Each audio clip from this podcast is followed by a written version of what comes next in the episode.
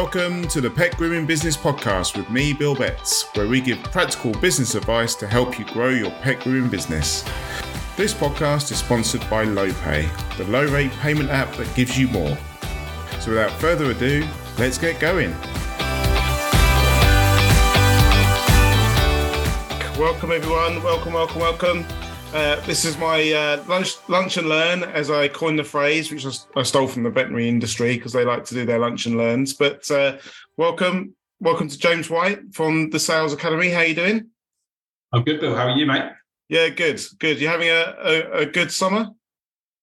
Summer's always good. I'm alive. When you get to my age, you're alive. That's half the battle. So no, it's all good. But the weather's to be a bit average, but as we all know, we're British. We deal with that, right? So yeah, every year's a bonus, is it? Yeah, my age, it definitely is, mate. I tell you, no, it's all good. No, I do have, I'm grateful for small mercies, and sometimes health and well-being is part of that. So it's all good. If you're in good health, that's a good start. Yeah, excellent. So thank you for coming on and chatting to us. We're going to be talking all about sales, which is an interesting topic. And obviously, 45 minutes to an hour will not cover a small percentage of it, but we're going to talk about where people stumble and fall down on sales. But before we do that, perhaps you can just introduce yourself and tell us how you got into the sales industry. Wow. Okay. Yeah. No worries at all. Well, my name is James White, but it's a really interesting thing. A lot of people think my actual name is James White Sales, because if you search for me anywhere across the internet, on YouTube, on any social channels, you'll search James White. You get a theologian and a few other people, but if you search James White Sales, then you find me. So sales has been a passion of mine all my life, really. My dad was a sales director, and he got into selling. Obviously, he was in sales for a security company, and I used to go on to market fairs and stalls, the olden days when you could only sell through face-to-face transaction for the internet. And I worked with him, and I sort of attended with him. And then I got in a market stall. I sold on a market stall and was doing a mixture of sales jobs over my career. And I really loved those jobs, and loved sales and the passion for sales and how people buy and what makes people buy. And I worked in sales and marketing roles in some large IT companies in sort of after I left university, from 97 through to sort of 2005, sorry. And then I set my own business up in 2005. So I've been a unemployable business person. I should say unemployable, because when you set your own business up, you become unemployable to other people. And I've been running my own business for 20 odd years, and built up a software company, and then set up my own sales training company. So my big passion and my big mission is helping people do two things. A, realize that sales is not as difficult as they think it is, and B, helping people sell the right way. Because I think when you sell the right way, everyone feels good as a result of it. So yeah, I have a YouTube channel. If you search for me, James White Sales, I have a podcast, any social channel. I'm just on a big mission to help people learn to sell and feel comfortable about selling. Awesome. And I invited you on, your mentor of mine and Emma's, to another program, and the passion that you have around helping small businesses sell is, it comes across every time we speak. So that's why I wanted to get you on amongst this audience. But I love it. And if someone can take one nugget from today that they can use, that they can apply and get a result, it makes my heart sing. So that's what I do, and I mean that in terms of the reason I do what I do is when people say, I applied your idea here, or did this and it worked. Oh my goodness, thank you. That's manna from heaven for me. And we may have a tough crowd today, pet groomers or the dog industry in general. Quite often you hear people say, I got into pet grooming because I don't like people. And that's a tough one. That is a tough one, isn't it? But maybe we can start. Any questions are welcome. Look, at the end of the day, I'm not here to try and convince people they don't think otherwise. I'm just here to give them a different perspective, right? So if we give them a different perspective, and humans are weird, right? Animals are strange, but humans are weird. So hence why, if you want to connect with me on LinkedIn, feel free. I talk about, getting inside the buyer's mind, getting inside people's minds. If you can be in sales, it's all about getting inside someone's mind. Yeah, we'll perhaps talk a little bit about psychology later, because I think that's quite interesting. But is there how would you break down the word sales? What does sales actually mean as a small business? It's blood running through your business. I always describe this to people. If you're a small business owner, you can have, you know, the brain and the heart and whatever else, but sales is the blood that runs through it. If, as humans beings and animals, dogs, pets, animals, whatever it is, if there's no blood running through the veins every day, they die. So sales is to me blood running through your business vein every day. And I have a very simple phrase that I say to people, and that's when the tills ring, you're happy. You can deal with any problem in the world when the business is coming in. Where my big vision and mission is, and I've been in this position myself, which is why I know the impact it has, is when you don't bring business in. So people say to me, what do I sell? And I say to people, I sell people sleeping better at night. I sell people having better times with their loved ones. So there's people watching this now that are going to go, and they'll know who they are. And you've met, everyone's been in this position where they look at the bank balance, they log on to Starling or Tide or Monzo, they look at the bank balance and go, oh, sugar. I've not got enough money to cover my bills and to pay for the things I need to pay for and all these other issues that go through people's minds, okay? And that happens. That bank balance is a direct result of what you have sold fundamentally and how you have sold and what you've done to drive sales. And whether you like sales or hate it, I don't care. That bank balance figure that you're seeing is a direct result. So my big passion is making that bank balance figure look a bit fatter, because when it looks a bit fatter and it looks a bit chunkier, and you know this because you've done incredibly well and you feel good, right? We feel better as human beings and we have better time with our loved ones. We spend better time with our kids. We spend better time with the people that matter because we're not worried about how I'm going to pay a bill. We're more thinking about how can we present that individual. So my big driver is for small business owners is make sales a priority. You may not think you're a salesperson, whatever, but make it a priority to enable you to do the other things that we all love as business owners. And that's why it's so critical. Long-winded answer, but I hope it gives you what I mean. No, I love that. Sales is the lifeblood of your business, and without sales, your business is not performing, is it? It's not. And it depends where, it doesn't matter where, as I said, I'm at a company I'm chairman of today, and I've been talking to the CEO. We're doing stuff around the business. And at the moment, we're looking at our projection numbers, of sales numbers. Now, this is a business that's a bigger business, in terms of size of company. They're a six-figure business, but it's still the same fundamental question. We're looking at what we operate with and how we do and how we grow and build. So it doesn't change as you scale and build. But if you don't make the tills ring, I read sadly today that Wilco went out of business. Sad to hear, really sad to hear that. Why has it happened? There'll be other mixture of reasons, but fundamentally, they didn't bring enough cash into the business. They didn't bring enough business in. There would have been some other factors and reasons. But most of the time, the best businesses are bringing business in on a consistent basis. And that comes from selling and knowing how to sell or feeling comfortable selling. Yeah, and that leads us into why when obviously you mentor on programs, and when people start to sort of take on your information and your knowledge, there's a bit of fear. There's a lot of fear around us. What causes this kind of fear within us when it comes to sales? Great question. And the honest answer is a few different things cause that. The first thing is people's perception of selling. And that perception comes because I think, and I estimate this on average, between 80 and 90% of companies and people sell badly. Okay, if I ask people in the room, what do people feel about salespeople and what they don't dislike? They dislike people being pushy and people asking for money, and they feel people are dishonest and distrustworthy and, excuse my French, apologies for getting kids around, the bullshitters and that sort of stuff. People are trying to do what they want to do. So they see this perception of sales and they think, I don't want to be like that, which I get totally. And we're going to, hence why it's a passion to try and change people to think differently. But the other reason people don't like it is because it puts them out of their comfort zone a little bit, right? Because they're people that, like you said, they're passionate about dogs or pets or whatever else. That's their passion. Their passion isn't necessarily in picking up the phone, talking to someone, emailing someone, contacting someone, whatever the sales activity is. But, and as I use the big but, if we don't do one, we can't do the other, right? And ultimately, we have to be able to know. Hence, I say, the most critical factor in any business is sales is king, I always say, in a business. If sales don't flow in and don't come in on a regular basis, you cannot then grow, you cannot scale, you cannot, do the things you want to do, whether that's to just build a nice lifestyle business so that you enjoy good income, or whether it's that you want to grow and become the world's biggest pet room, I don't know. But the point being is you need that revenue to be able to pay and do things. And if you don't bring revenue, it doesn't happen. So people get fearful of it. They think sales is lots of things that it isn't. they get very tied up in, I call it the 3 R's, okay? Fear of reputation, fear of rejection, and the fear of reaction. So fear of reaction is if I phone up someone and say something to someone, what reaction am I going to get? Okay, I'm going to get off the phone to me. You're, you know, a terrible person, whatever. They worry about that reaction. They worry about being rejected because people don't like being told no. We get into this habit where we're always told yes and everything's yes. And no, it's not a bad word. No is a good word. I quite like no's, right? If I get no's, then I'm okay with it, but people worry about that.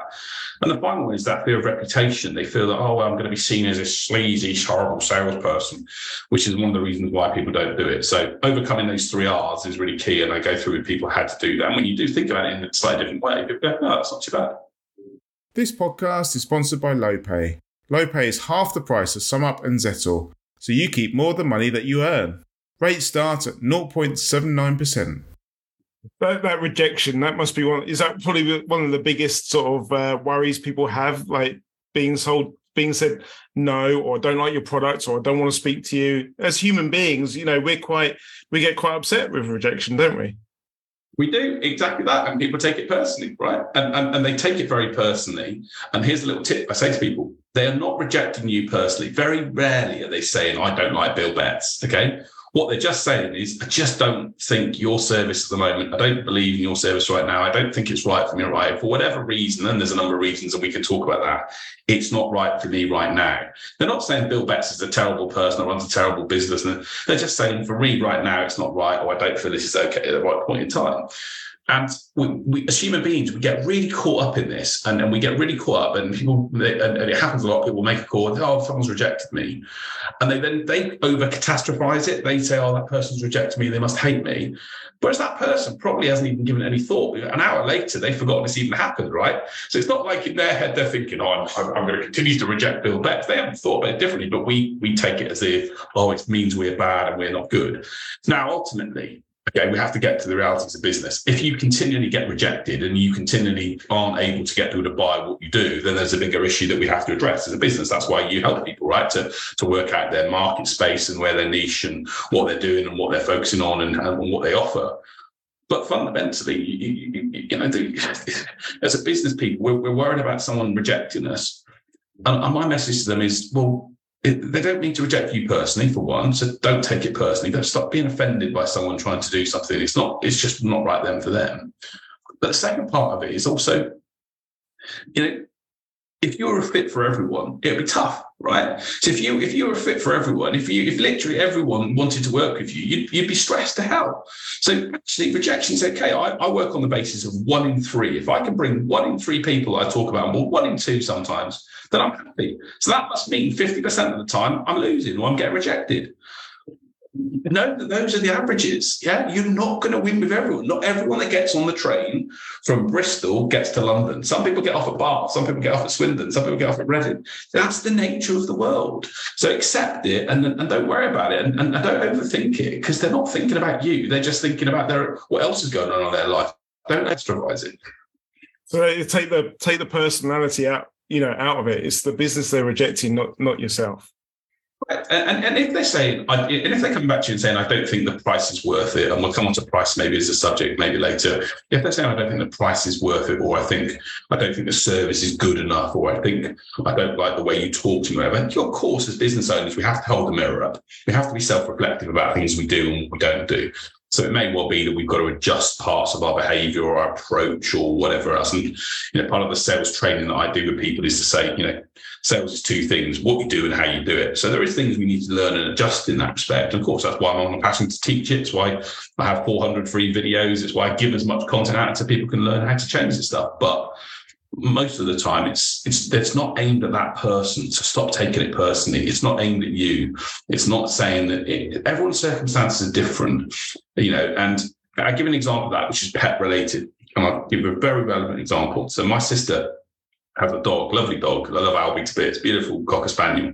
Okay, she goes and gets it looked after in the grooming parlour. Okay, now I've no doubt that groomer wants her to be in a position where she can take Albie in every 4 weeks or however long it takes, however often it is. Now, my sister's a bit more canny with money, and she's going through, you know, everyone's going through a bit of a cost of living crisis and whatever else, and she manages her budgets carefully, whatever else. And so when, you know, and I talked about this to her last week, but it was my niece's birthday. You know, the lady, you know, asked her about, you know, when's Albie coming in for his next hole. We're not sure yet. Now, that's not to say she doesn't want, she loves the dog being looked after, but at the moment she's counting her pennies and she's having to work a few things out and prioritise it and whatever else. So now if that dog groomer takes that as offence, then they're doing the wrong thing. They're over-catastrophising the situation that isn't actually there. So sometimes as human beings, we overthink stuff. And actually, the reality is it's probably just not right now for that person or for some other reason. Now, our job is to find out what that is and to try and see if we can persuade and convince, but let's not over-dramatise it. That's a great example, actually, because the dog groomer might be thinking, oh, why is this dog not booked back in? So your sister, wasn't it, is thinking one thing, the dog groomer is thinking another, but there's no communication in the middle, is there? Correct. And ultimately, very few of your customers are going to say, right now, I'm having to choose between getting my dog groomed and paying my bills, okay? Which is where some people might be, okay? They may well be in that situation. So the reality is, you know, as I always say to people, your buyers, your prospects, the people, your customers are like onions, they have layers to them. They're not going to tell everything straight away. But that person, that dog groomer could, and I don't know, they hope they may be on this session today, they could be thinking, oh, it's the world's worst, the customers are leaving me. It's not. It's just because there's a circumstance going on in that customer's world that is not right. I mean, at the moment, it means they can't afford it that month or they don't want to pay it that month. Doesn't mean to say that you're rubbish and you, oh, I'm terrible and I'm getting rejected. There's a circumstance, right? So our job as salespeople and business people is to find that out where we can. Now, if you ask a person, like if someone had asked my sister, is that because you can't afford it? The barriers would go up, right? Oh, straight away, it would be the barriers. So if you start saying that to people, be prepared for people to then go, oh, my goodness me, you know. But if you ask questions in a different type of way, you try and dig and have a conversation with someone, then you might get some insights that can then help you make a solution differently. And that's what we try and that's what I try and help people with, is to try and approach things in a slightly different way to open up a different part of the of a conversation that might then get you the answer that you need to know where you want to be. It might be that having spoken to that customer and realised that money could be an issue, that you look to put in a payment plan or something like that to help them out. Or what you do is you put together a subscription plan, for example, that says that they can then budget over a period of 12 months, for example. So you open up a new service that says, you know, and by the way, I had this conversation with a photographer who is a brilliant photographer, and she was saying, oh, I'm struggling to get people. And I actually, one of the, again, small businesses I helped, slightly different industry, but yeah, she was saying, oh, I'm struggling to get people to come and do photos with me. And I'm booked up different times or whatever. I said, well, why don't you create a subscription model? She's like, how will I do that? I said, well, at the moment, how much you charge for a photography session? £400.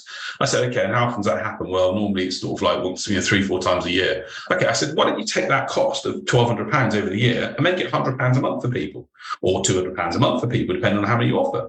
So what they then do is they budget for it and they then know it's in their plan and they plan for it. So she's put that in place, and now she's got like 9 other customers that have come to her and said, oh, that works for us. You have to sometimes be a bit innovative about thinking like a payment plan or I don't know if they're already doing a subscription plan for dog grooming, but great idea, simple ways to do things, right? Yeah, getting paid every month and spread the cost over, like we do with most important things in our lives.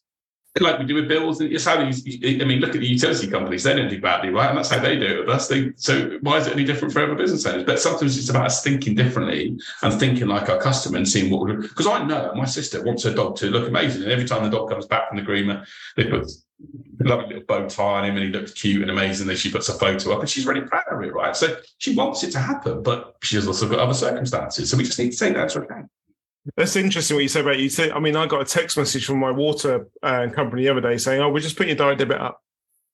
You know, there was no customer service around that. Just we're putting your money up, you know. But this is it. The issue slightly is those organisations are monopolies, right? So they're in a monopoly environment where you generally can't go and get water from anywhere else, but whereas dog groomers can go elsewhere, and that's the challenge. But communication again, and people are afraid to put prices up, as you know. I mean, I'm sure you've had Robin doing this sort of stuff, where people are really scared of pricing and what pricing means. And I always say to people, it's never price that's the issue, it's that they don't value it enough. So the question that you guys have got to ask yourself is, how much do the people that we work with get from their dog being groomed and being looked after and being treated specially? Now, I think dogs are the equivalent of human beings in most people's world. They are the equivalent, you know, of kids, right? They are kids in the family in most families, and most people don't put a limit on what they spend on their kids, right? So they're pretty important in factors. So, you know, if that price was to go up, or if you were to offer an additional service on top of that, I think there's loads of opportunities for people. But again, it's something for them to think about and look at. But yeah, it's. Communication is everything, but getting to understand your buyer and what's going on in their world is critical. If you understand people, then you can then, you know, Stephen Covey, the great business guru, said, seek first to understand and then be understood. So when you understand someone, then you can then work out how you can target what you do into their world. And I think one of the big issues within the industry at the moment, and it may have been throughout, is technology. And technology and the industry is being pushed. There's a lot of players in there pushing people down the online booking scene. You know, get the customers to book in with you. It's really easy. Text them, message them. We're losing that skill of communication, aren't we? We're actually talking to people. How does what's the importance of actually getting on the phone and speaking to people when it comes to sales? Well, look, you probably know, I always say to people, right, especially if your business is struggling, you don't email the fire brigade if your house is on fire, okay? So the reality is you want to pick up the phone and talk to people. Now, it depends on how you're doing that. So if you're picking up the phone with an intention to sell, here's one of the big mistakes that small businesses make. They think about what's right for them, not what's right for the buyer. Okay, so the 101 I say to people about sales and selling is if you keep going in with your own what's right for you, then people will probably don't want to engage with you. But if you literally go in with the intention of, let's say I picked up the phone when I was a dog groomer, and I picked up the phone to 10 of my clients and said to them, hey, so-and-so here from Dog Groom Next, just went to get your feedback on how our service has gone, what could we do differently, tell us a bit more about what you love about the service we offer, is what can we improve on, what are the things that frustrate you around when your dog comes back, are there other things that, you know, we could do that could help you and your dog, right? Now, if you had 10 conversations like that, and by the way, guys, if you've got that time to make those conversations and you know that person, the chances are you're probably going to get some insights from those customers that say, oh, we love this, but it'd be great if you could, I don't know, and I'm creating something here, Bill, it might not be, or any chance you could pick the dog up for us and drop it off, or any chance you could, clean its teeth. I don't know, there's loads of stuff. I'm not in your world, right? But there could be a load of things, top additional services that you could be adding to that, or he comes back, he looks great, but his breath smells. Okay, so if we offered a teeth cleaning service for your dog and it was, you know, an investment of a little bit, you know, an extra X, how would that feel? What? And it would come back, it could help with that, and he can actually make his canine teeth better and better for the dog. I don't know. You might get someone going, well, yeah, well, why not? Let's add it on. So if you have those conversations with 10 of your customers, you get insights that you didn't have, we didn't know. And yes, you've got to be innovative as a business person, but having those conversations and then saying, and by the way, look, if you love the service that we provide, just want to know, is there anyone else you know that has dogs locally to you? Oh, yeah, our next door neighbour's got a dog. Oh, okay. And can I ask, where do they go for getting grooming? Oh, I don't know if they go anywhere at the moment. Okay, well, would it be okay if I gave you a little voucher that said if they do decide to join our groomers, that if you gave that to them, what that will do is that will give them a special one. By the way, I don't like discounts. That might give them a gold service for the price of silver initially. But what we'll also then do is if that happens, we'll put a free bag of dog food in, I don't know, a free bag of gives Albie something the next time your dog something the next time he's with us. So people go, oh, that's really common. Okay, great. And suddenly they go around their next door neighbor with, oh, by the way, I don't know if it's right. Suddenly you become, your customers become your own ambassadors, right? Now that comes from having 10 conversations with customers that might take you an hour. But A, well, you'll get insights about your service and how you can be better. But B, you've then got the opportunity to upsell. Plus, you've also got the opportunity then to drive referrals. Now, that comes from having a conversation. Now, how can you do that on a booking system? Impossible. Yeah, I mean, I love the way you can just see how quickly your brain just like goes and how like, yes, we can do this, we can do that, we can do this. It's brilliant. It's brilliant. When we sort of look at new business, a lot of groomers will just receive a message. They'll get a message on Messenger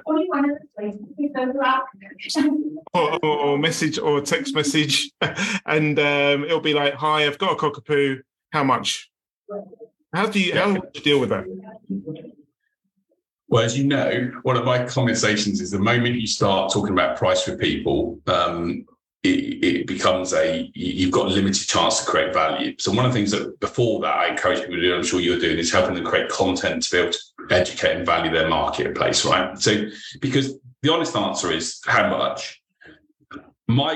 What I would prefer to do, and some people they'll say to me, oh, I don't want to have a conversation with someone, I just want to know. If I come back and say it could range, so what I would probably do is if they don't want to have a conversation, I'd preferably say, dear so and dear Bill, thanks for the inquiry, love to have a conversation with you, find out a bit more about you and Charlie, the cockapoo, and from there I can then give you the best price. And if they then come back and say, just give me a price, I would go back and say, look, our prices can range from X to Y, okay? Because when you do a range, it does, because you are saying what you want the service to be. And most people are going to just, you might want the nails clipped. You might want the dog to have a full, if I go to the car wash, there are 4 different types of car wash, right? If I phone the car wash company up and say which service you can offer, they might give me the cheapest one. They might give me the most expensive one. So, I think you can give a range, but generally if people do things on email, I'm always a little bit nervous. If you're giving your price to someone before they've understood your value, then it can be a challenge, right? Because it's a challenge to get that element across. Now, let's just say, for example, you offer a high quality service. It's a very unique service. It's different, where you spend 2 hours on every dog and 4 hours, I don't know, goodness knows, whatever people spend on each dog, and you go underneath their fingernails and do a health check and all these things. If you go back to someone and just say, our price is 300 quid, they're going to go, oh my God, that's ridiculous. But the point is, if you go back and say, look, we range from this to this, and this is our top end service, which is £300. And owners love this service because it gives them peace of mind around this, this, and this. But I don't understand your situation. So why don't we, have a chat, have a conversation, and I can then tell you, A, if we're a good fit for you or not, because it may be that we're not, and if we are, which is the right service for us. One of the bad things about doing that is everyone always thinks that you're going to sell. And one of my best tricks tips I can give people is to actually, in a sales conversation, to say to someone, it may well be that we're not right for you. It may well be that we are not the right solution for you. It may well be that we're not a good fit. And hey, if that's the case, no worries. What I do, when you do that, you what I call release the pressure. You release the valve where people think you're going to be sold to. And also because you don't want BMW customers, right? You know what BMW customer is, right? A bitcher, moaner, and whiner, right? So you don't want those type of customers in your business because they're just hard work. They're just hard work. So sales should be an element of matching. So rather than someone saying, just give me a price, I always encourage the business I work to try and have that conversation. But I know it's not always possible. So if it's not possible to have a conversation, give a range, but try and indicate maybe what the services look like. But just be careful, because if you're offering a standard price and someone then looks at 50 versus 60 and goes, oh, well, I'm just going to go for the 50, they may not be comparing apples to apples, or there might be a level of care, it might be a level of attention that other groomer's not doing that you can show that you do. Yeah, and since sort of working with you and meeting you and going forward with, on our mentorship program, we don't give a price out anymore. Our pretty much our standard reply is, thanks for your inquiry. Please send over your phone number and we'll give you a call back. And that's like the first step to weed out the BMW customers, as it were. But also it's a really important thing, right? Because sorry to interrupt you, but it's a really important thing. Why would you, as a dog owner, put your pet prized dog and family member in the hands of someone you haven't had a conversation with, or someone that I wouldn't want to just do it. If you've got people like that, maybe they don't care that much about their dog. So do you really want to work with them? I don't know. Do you know what I mean? If they don't want to have a conversation. No, that's it. And we see this a lot in the groups, like the pet groomers get lumbered with the dogs that are banned from other places. They're matted up, they're solid, they can't get an appointment with their usual groomer. So again, having that conversation with them is that opportunity to wheedle out the red flags and select your ideal clients, isn't it? It is, and ideal clients, we all know that, sometimes we can't always be as picky as we want to be, but trying to avoid, the customers that I call the hot curry customers as well, right?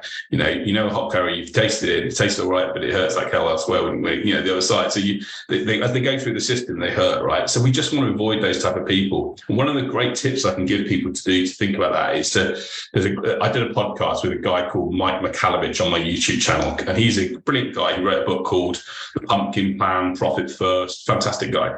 And he talks about having businesses having 3 indomitable rules that they work with. So I generally have the same. So I would generally not work with people that are rude. I won't work with people that absolutely don't value me, and I won't work with people that don't want to pay me on time. Okay, so those are the 3 rules. So create those rules about you as a person, because your own human values and sanity relate to those elements. And it can be I might have a specific thing that's key for you. And then actually, if someone's not matching one of those rules, then just be open and saying, hey, thanks very much, but I don't think we're right for each other. I don't think I'm going to deliver the service you need. You probably get more FOMO of people going, oh, well, I want to work with you. Well, thanks very much. As much as you might want to work with me, the way you talk, and I've had this conversation with someone before, the way you talk to my member of my team, it just doesn't work for me, I'm afraid. they're as important to me as anything else, and you made them feel like they were small, and that just doesn't work for me. So, you know, having those indomitable rules that you can run your business with is a good, good direction and policy for people to have as well. And don't be OTT on them, but just have your own values of who you are as a business owner, as a person. You're not there as a doormat. That's it. And that's, you know, it comes back to why you wanted to run your own business, probably because you don't want to answer to a boss who doesn't defend you in those situations, or, you know, you don't want to work with those pain in the ass clients that your boss is happy to bring into the business. So you've got those options to say no to people, haven't you? Exactly that. And saying no is a relieving thing. When you tell no, say to no to somebody, it actually makes you feel better because you're taking control. There's actually a sales technique that we teach in a lot of our academy work around. Actually, when you start to tell people to say no, people feel good. So if I get you to say no about something, you feel in control. So if a little tip, for example, so it sounds like you'd rather your dog stay as it looks right now then. No, I don't. Okay, great. Let's get it in the pile to get it grooved then. So actually, when you give someone the ability to say no, it makes a difference for them. But yeah, it's got to be done in the right way. Yeah, and my wife Emma, she's very good at asking clients to leave for those sort of reasons, you know, being rude to staff or objecting about the price. They did actually have a stand-up argument with someone for 30 minutes because he mentioned price, and then we said, well, don't book in again. And he said, I do want to book in again. She's like, no, you're not booking. They actually ended up having a row about booking in. So like you said, it creates a bit of FOMO. He missed out. Well, it is. The other thing, great question to ask when people talk about price. So the great simple question to ask is that I appreciate you telling me that you don't think it's worth that price. What would you need to see to feel it's worth investing that amount? What would you need to see to feel it's worth investing that amount? Or how far apart on price are we? Or be honest with me, you know, what price were you expecting it to cost? Because one of the challenges, again, this is, you know, again, there's something in the room now of objections. Price is an objection. They're basically saying, I think I'm okay with your service or thing, but something's in the way. It's like a barrier. It's a hurdle. So most people just talk at it. Oh, the reason we're priced at this is because we're so good and we do this and we do this and we do that. Don't talk over an objection. It doesn't work. Your way to deal with an objection is a simple method that I use as a video on my YouTube channel called LAIR. Listen, acknowledge, identify, respond. Thanks for letting me know, Bill. Seems like you feel like we're a little bit expensive compared to other pet groomers. What would you need to see to feel comfortable investing £50 for a grooming with Rover? And then let that person then tell you what they think. And some people will say, thanks very much. As long as I've got a hold in my mouth, I'll never spend £50 on an agreement for Rover. Okay, thanks very much. Well, look, probably not going to work then. Well, I'd want to see what extra you do, and I'd want to see what other services you add, and I'd want to see how much care you take of the dog and whatever. Okay, great. And if I can show you how we take care of Rover, compare, you know, make sure that Rover, when he comes to our facility, is looked after and given the best possible service. How would that make you feel? Would that give you the confidence to feel comfortable investing that bit more? Yeah, probably. Yeah, so it's important. So it's and it's important then, isn't it, to work on things like getting those reviews onto your Google page, reviews onto your Facebook page, exactly. Getting a portfolio of photos of breeds of dogs that you do. Exactly. And then you've got, and also testimonies of people going, you know, we took Rover Spot, whatever the dog's name is, but, you know, we took the dog in, Buster in, and actually they looked after us. Buster can sometimes be challenging in those moments, and therefore they're able to cope with that. You know, again, I go back to the point of most pet owners, right? The last thing they want is they're putting their, you know, you wouldn't take your child into a nursery and not care about what the nursery was going to do. So most dog owners are the same, right? They want their dog to be in the best possible environment. Now, obviously, it's got to be a value of what they can afford, and there is some elements around what they can afford, but it's their equivalent of a child, right? They're not going to put it into a place that they don't want it to be looked after and well looked after. And if you said to the pet groomer, to the owner, you can pay £10 less and Buster gets treated averagely, or we're going to really look after Buster but for £10 more, most dog owners will go, all right, I'll pay the extra £10. It's just that they don't know, they've not been communicated the value, and also you've not asked enough questions to really know what Buster's owner thinks about Buster being taken into the groomer.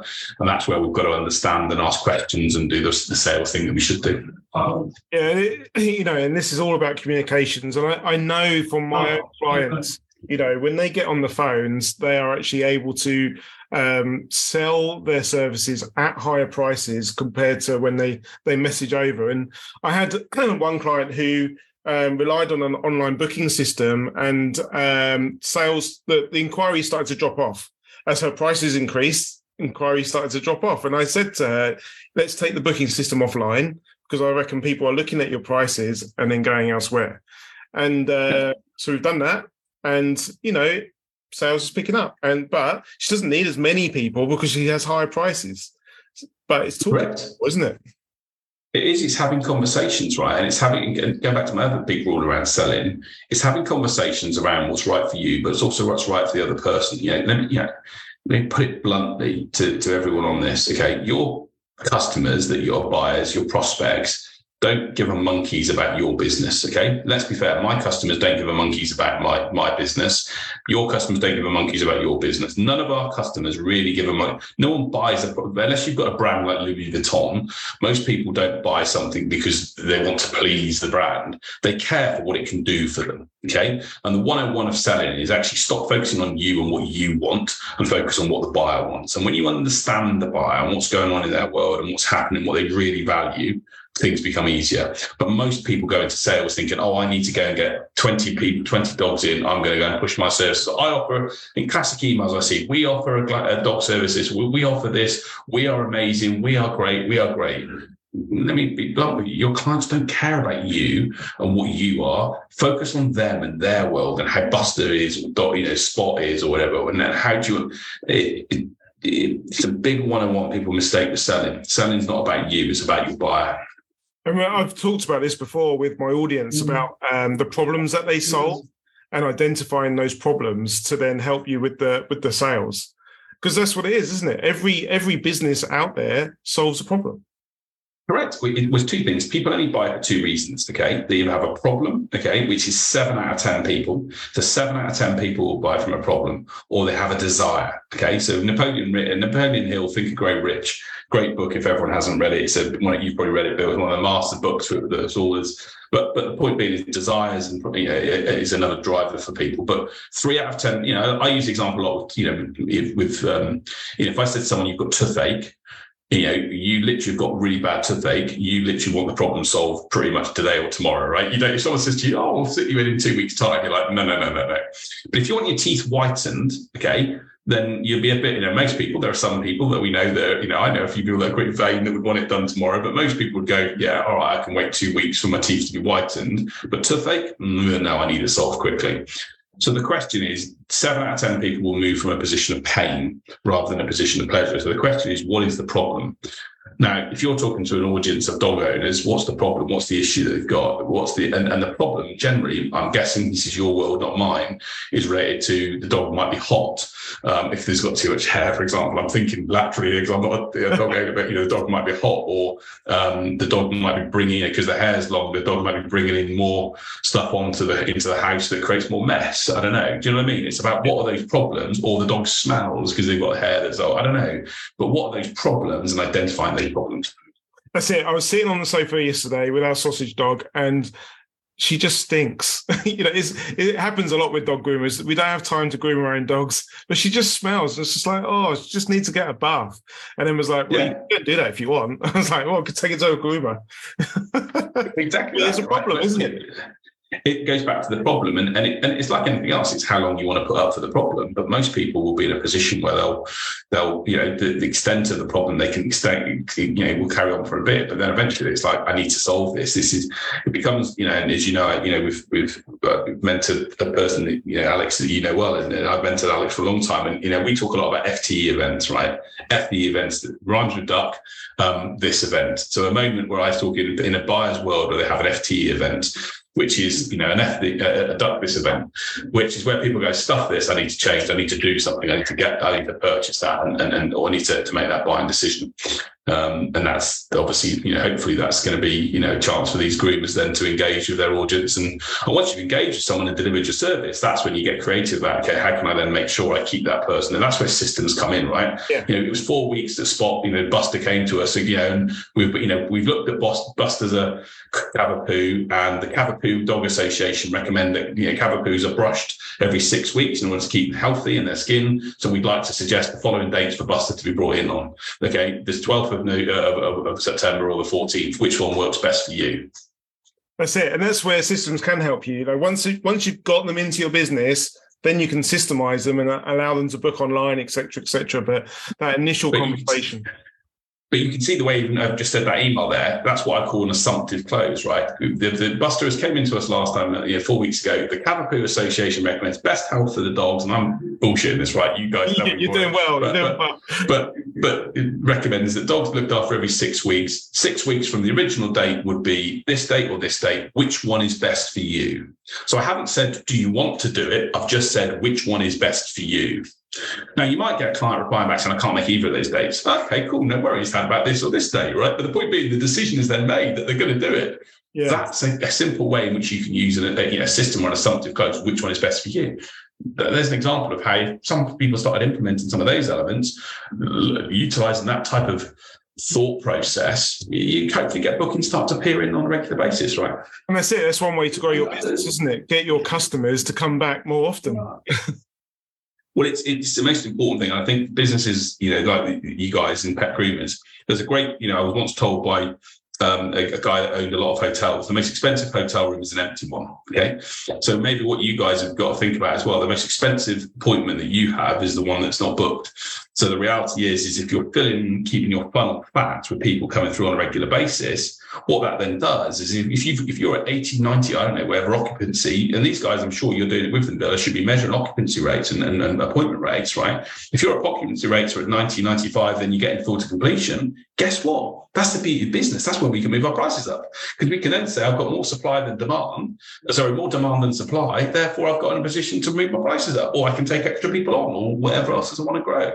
But we should if you've got 40 slots per week, your most expensive slot is an empty one. Definitely. So maybe, hopefully, we've inspired some people with this talk that have been watching, and maybe they're going to get a message today, later on this afternoon, saying, hi, I've been recommended for your service. How much for a cockapoo? And they're thinking, right, I need to get on the phone, but they have so much fear around making that phone call. Is there any sort of help? Do we write a script out? Do we, breathe before we make that phone call? How do we help people? Definitely breathe. Breathing is good. It helps us. Okay. But the first thing I'd say to people is definitely write out it's just two things. When George Clooney or, Angelina Jolie goes on the telly, they come up with their lines and they don't wing it, right? So if you're going to have to make calls, try and write down what you're going to say. Remember what I said, focus on them and the person. And then I'm sure there's some resources that you'll share. There's, again, I've got videos on my YouTube channel, head along to it and have a look. But practice it. First, I take people practice it. Practice what you're going to say. Get comfortable saying the words. Not word for word. You do not want to sound like a robot, because that looks terrible. But get comfortable with a framework, okay? What you're going to say and how you're going to say it. Write it down and practice it with the dog or with a human being or whatever else to make sure you're comfortable. The second thing I always think to people is stop overthinking the other end, okay? So stop over-dramatising what's going to happen, what are they going to do? You're on the phone. What's the worst that can happen? They might pick up the phone and say, no, thanks, we're not busy, interested right now, or we're not, whatever. And there are responses to use for that, but stop over-dramatising that. The third thing is this, be human. Stop going into it as a sales conversation. Focus in on being a conversation with two pet people that love pets to understand a bit more about their pet and their situation, and make it a human-to-human conversation, okay? And forget the elements of selling. But obviously in time we do want to set up. And then the fourth aspect that I would say to people is that's probably critical to this is, ask questions. If there's one thing that they should have in front of them is a list of 5 to 10 open questions, and we've been through this with you. Tell me a bit more about your dog. How old is Charlie? When did you get Charlie? Tell me a bit more about Charlie's character. What does he like? What doesn't he like? I mean, I've come up with 4 or 5 there right now. They should have these questions written up in front of them. When have you been to a groomer before? How did that work? What didn't work for you? What didn't you like about that groomer? What type of service do you, how do you normally like to, invest in a grooming service for Charlie? When Charlie comes back to you, what do you like him to look like? I'm coming up with 7 or 8 of them now. Have this list of questions. And don't ask questions like you're in the interrogation unit of the police, because that's not a good way to do it, as you know. But the point is, ask questions in a sense of with empathy. Oh, tell me a bit more about Charlie, and how does Charlie like that to be and be really interested in them. And you'll find that owner will tell you everything. They'll share as much information as you want. Mm-hmm. So there's another video on my YouTube channel called Laps, and I use a simple model called Laps, which is listen, ask, probe, summarize. So listen. You should be listening when you have having a sales call for 75% of the time. Ask questions, list the questions that you've got written out that you can find out about the dog. And they shouldn't just be what I would call, you know, basic questions of how old is he and what breed is he. There should be questions like, how does it feel when Charlie comes back and looks amazing? It should be emotional elements of emotion in there. Probing. So probing is literally where you say, oh, right. When, and, you know, they might say, oh, we took him to agreement before and it didn't work out. Oh, so let's move on to the next question. Oh, right. What happened there? Tell me a bit more about that. So probe into their world. And then at the end of it, and maybe you've got 10 minutes to come, summarize. Thanks ever so much for your conversation, Bill. What I've gained from today is you've got Charlie. He's a 4-year-old Cavapoo. You do this, and this. And then and this is the frustration you currently have with the current groomer. Have I summarised that correctly? Yeah, you have. Yeah, fantastic. That's exactly where we're at. Okay, cool. Fantastic. What do you like to do next? Yeah. And if you ask that question to people, they'll say, oh, well, I'd like to know a bit more about your service. Okay, cool. No problems at all. Really happy to share a bit more about our service. What in particular would be the most areas you'd like to know most about? Well, I'd like to know about how you look after dogs and how you groom them. Okay, great. And just so I understand, what makes that so key for you? Okay, well, it's because we've had a problem in the past. I don't know. Do you know. So what I'm saying is we want to keep probing so that we can understand the other person. So just focus on doing those four things and being human, and you'll have some nice conversation. If they come back to you and say, oh, what's the price of it? You should hopefully have your own pricing, and you should have, an outline of pricing, or you might bring them in and we'll give a quote. I don't know how people operate. But what you can say is give that range. And normally when dogs come into us of that size, it ranges from this to this. How does that feel or sound to you? Okay. So if you are in that stage of the conversation where you're given a price, how does that sound to you? And there's a brilliant book that I encourage people to read by a guy called Chris Voss. You'd have read Chris Voss, Never Split the Difference, where he talks about 3 yeses, right? And people will give you some different mistakes back. But the reality is, when you ask that question, how does that sound to you? You'll get a reaction that will either be, yeah, so pretty much in line with what I thought, or feels a bit expensive, or bloody hell, you guys are pricey. So again, this is where there's, and I can't go through the whole sales training that I do, but you know what I mean? That's sort of the way I would approach a call like that. If I was making calls for them, then that's how I would approach it. You know, listen, rewind that last sort of couple of minutes. This is how you're going to achieve higher prices in your business, isn't it? You know, if someone's charging £35 for a dog groom, they're not going to have this 10 minutes to spend on the phone speaking to someone. But when your prices are higher, you're creating time to do this. And this will get you better clients at higher prices. Because you're valuing, and bear in mind, there's a great phrase for people to realise, Bill, right? 27% of people buy premium, okay? 27% of people buy premium. So if premium didn't exist, why does Waitrose exist? Okay, the tin of beans is the same generally, even though they had to do most items in Waitrose are higher price, or Marks and Spencer's food. My wife shops at Marks and Spencer's food all the time. Why? It is good quality, it's better quality, but I'm paying like £7 for a lasagna versus £4, double the price, right? But she goes there because the quality is better and she feels better as a result of it. 27% of people buy premium. So the question is, do you want to be the premium dog groomer in your area, right? That's it. We need to go and find those. 100%. So, but don't be afraid of that, and don't be afraid of those elements. But again, you can't. You know, if people are just going to judge, there's a great lady that I did a podcast with who runs an ice cream. She runs, if anyone knows Granny Gotthards, they're an ice cream that's sold in Waitrose. And Amanda, who runs that, I had a great conversation with her. And she used to go and knock on the doors of lovely country pubs. Okay. And the first thing she'd do is when she talked to the chef about her ice cream, and his is like £7 a tub. So it's like proper nice stuff, right? And it's good stuff. I've only tasted it. I can't afford it that much. I'm joking. But so she'd knock on the door of the pub and she'd say to them, and if the first question the chef said to her was how much it was, she'd say, thanks very much, it's not going to work. And they'd go, what do you mean? Well, if you're only interested in price, then go and buy a Walls tub because that's what matters to you. But if you actually care about your diners and the experience they get and how great we deliver them, and how amazing they talk about you on social media afterwards, they had incredible ice cream and alongside your incredible dessert that you make, then let's have a conversation. So she actually literally used to walk out if the first conversation was about price. And I generally do the same thing. If the first thing people want to know about is price, but I'm probably not for you. Yeah. That's it. They want to value the service. Well, if you don't value the service, you don't value what I do, then hey, it's okay. It's not a problem. It may, not everyone can afford it. Right? I understand that certain people can't afford it. Some people can't afford it. Some people, circumstances are different, but other people's are not. But the point is you only get to know that by understanding them and what they matter about and what matters to them. And you get that by asking questions, and you get that by getting to know them and finding out their situation. Now, people might say, oh, I haven't got time to phone people. Okay, well, create an online form, right? Create an online form in your business that you can actually say that encourages them to complete that form. Now, is that a barrier to someone buying? Potentially, but the main thing is they're then going to tell you information about the dog and what's going on and circumstances of the dog. For example, I mean, you know, as I said to you in the company I chair today, Andrew, the CEO, daftly, like his dog goes to a doggy daycare. He never takes off his sort of like a coat jacket thing. So whenever I look at photos, I'm like, why is Toby in the jacket? Oh, because he feels more comfortable when the dog's in other environments wearing his coat. How would you know that unless you had a conversation to talk to people about that? But that makes the dog feel better, so Aaron feels better. Easy. Yeah. And so so you might be worried about phoning a potentially new client about talking to them, but actually they should be doing all the talking, shouldn't they? 100%, 75% of the time, you should have this list of questions that you want to talk and engage with. And it shouldn't be that I've got to beg for the business, you know, talking about beg the dogs. It should be a case of, do I want this business? Is this a good fit customer for me? Are they going to value? Are they going to be a BMW customer? Or are they going to be someone that's really going to value our service?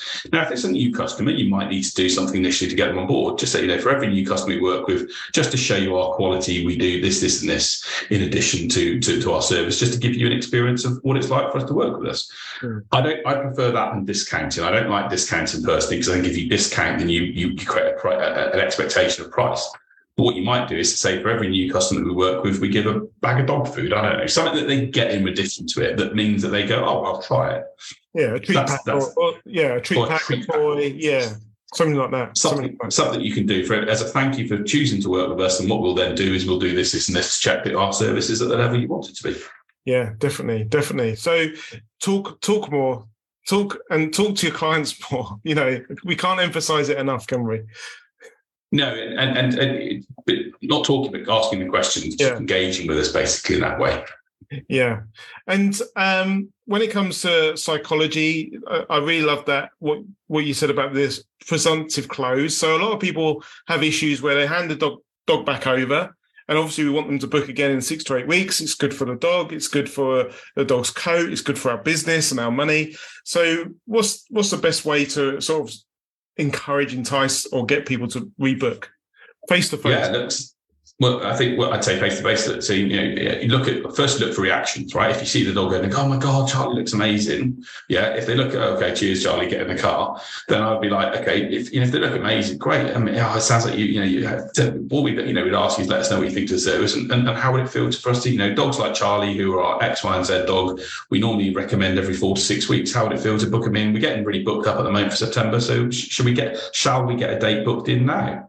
Okay, that's all you can do. You get a date booked in now. When I go to my hairdresser, I literally book up there and then for the next time, because it's, I know he's busy and therefore I'm going to book in at that date and time. And then he uses the system to remind me and whatever else. Shall we, or we're getting really booked up with appointments. Shall we get that booked in now? Shall we? Simple. Because a lot of people, if they say no, then say, oh, no worries at all. I understand totally, but just want to check, is everything okay with the service? Just want to check that what we've done is done. Yeah, it's okay, but we're on holiday then. Okay, no worries. Okay, when else would work for you? It's that conversation again, isn't it? A lot of people would say, would you like to book again? And that often people just go straight away to no. Right. If you say, would you like to book again, you're given a closed answer. How would it feel to book again? How would it feel to get the date confirmed? What would be the best time for you, X or Y? Okay. If you ask a closed question, you get a closed answer. So try and I always use these kidneys: who, what, where, why, how, tell me more. How would it feel to get it booked in again? We're really busy at the moment. What does September look like for you? If you want to get things booked in, what would be the best day for you in September to get something booked in? Try and use assumptive language. Yeah, assumptive, excellent. And can you recommend any books around learning, around that sort of stuff? Do you recommend thousands of books? Do you have your own book? I don't get me going on that. That's a lot of people. Look, I focus on YouTube, so I definitely recommend people, if they love some of the stuff here, go on YouTube. And there's a Facebook group I've got as well. And if anyone wants to reach out to me, they can. I'm sure we can connect up, and they can connect through you, Bill, with me. But what I would say to people is really, if you want to. use language and phrases that work. You know, just focus on. It's impossible to explain to people how to close or do certain things at a certain time now. You know, we're not going to do that straight away. But look, get to reach out. We run an academy course that people might be interested in that could be around sales and selling and how to close, and that could be something for them. There's lots of videos there. There's lots of resources on my website. Go to jameswhite.business. There's some closing questions people can ask. There's loads of resources there as well. So yeah, and I'm currently enjoying your email series about hiring your first employee as well. Yeah, well, exactly. So there's a lot of resources on the site. I also do a Saturday. So if you head to jameswhite.business, I do a Saturday email, which is all about getting inside the mind of your buyer. So I'll talk about some concepts around buyer psychology and fundamentally getting to know people and the way they work. So that's another easy. If they go to www.jameswhite.business, they can sign up for my Saturday email. And that's all around just getting inside the mind of your buyer and how people to, you know, it's all about me helping and supporting them. There's no sales element from my perspective in there, because I'm being blunt. I may not be the right person for a lot of these, you know, for the guys watching, because I make no bones about the fact I'm expensive, right? The type of clients I traditionally work with are, you know, have a service that's a bit higher price, so they can justify that. But my big mission, as I would say to people, is I'm the sort of Robin Hood of selling. I work with those that are a bit more well off to help those that don't have that. So, and I'm on a passion to create as many resources, books, including one of those things, to help business owners sell. Because if they can sell, make the tills ring, make that phone buzz with payments, that makes me happy. That's it. And, you know, thank you so much for your time today. And I would recommend people go and listen and watch this episode a couple of times, maybe with a piece of paper or a notepad, and just pick out the relevant, you know, there's so much value in this conversation and so much that can help them with their business. So it's definitely one to listen to a couple of times to pick out what needs doing in their business. Yeah, and if we can help anyone, if anyone's got other questions, maybe I'm also happy to do another, maybe in a month's time, if people have got other questions or other queries, I'm happy to jump on another session if that's helpful for people, to where we can actually specifically do a bit of a surgery and help answer their specific questions. Really happy to do that as well. Excellent. Well, thank you so much for your time, James. And I'll make sure all your links are in the chat, so people can come and find you, sign up to your emails, and watch you on YouTube. And we look forward to seeing your book. Hey, no worries at all. Look, my best wishes to everyone. Thanks so much for giving up their time. I know they're busy people, but look, I just sincerely just want you to be successful and you to achieve the results you want. So good luck in what you do, and don't be afraid. And what you put in, you get out. But just don't overthink it is the key thing. Sales is simple. It's about solving problems and understanding people. If you do that, you'll be in good shape. Excellent. Thanks a lot. Take care. I hope you've enjoyed this podcast. Please make sure you give us a like or a review to help people find it. The podcast is sponsored by Lopay. Head over to www.lopay.com to find out more about their payment solution.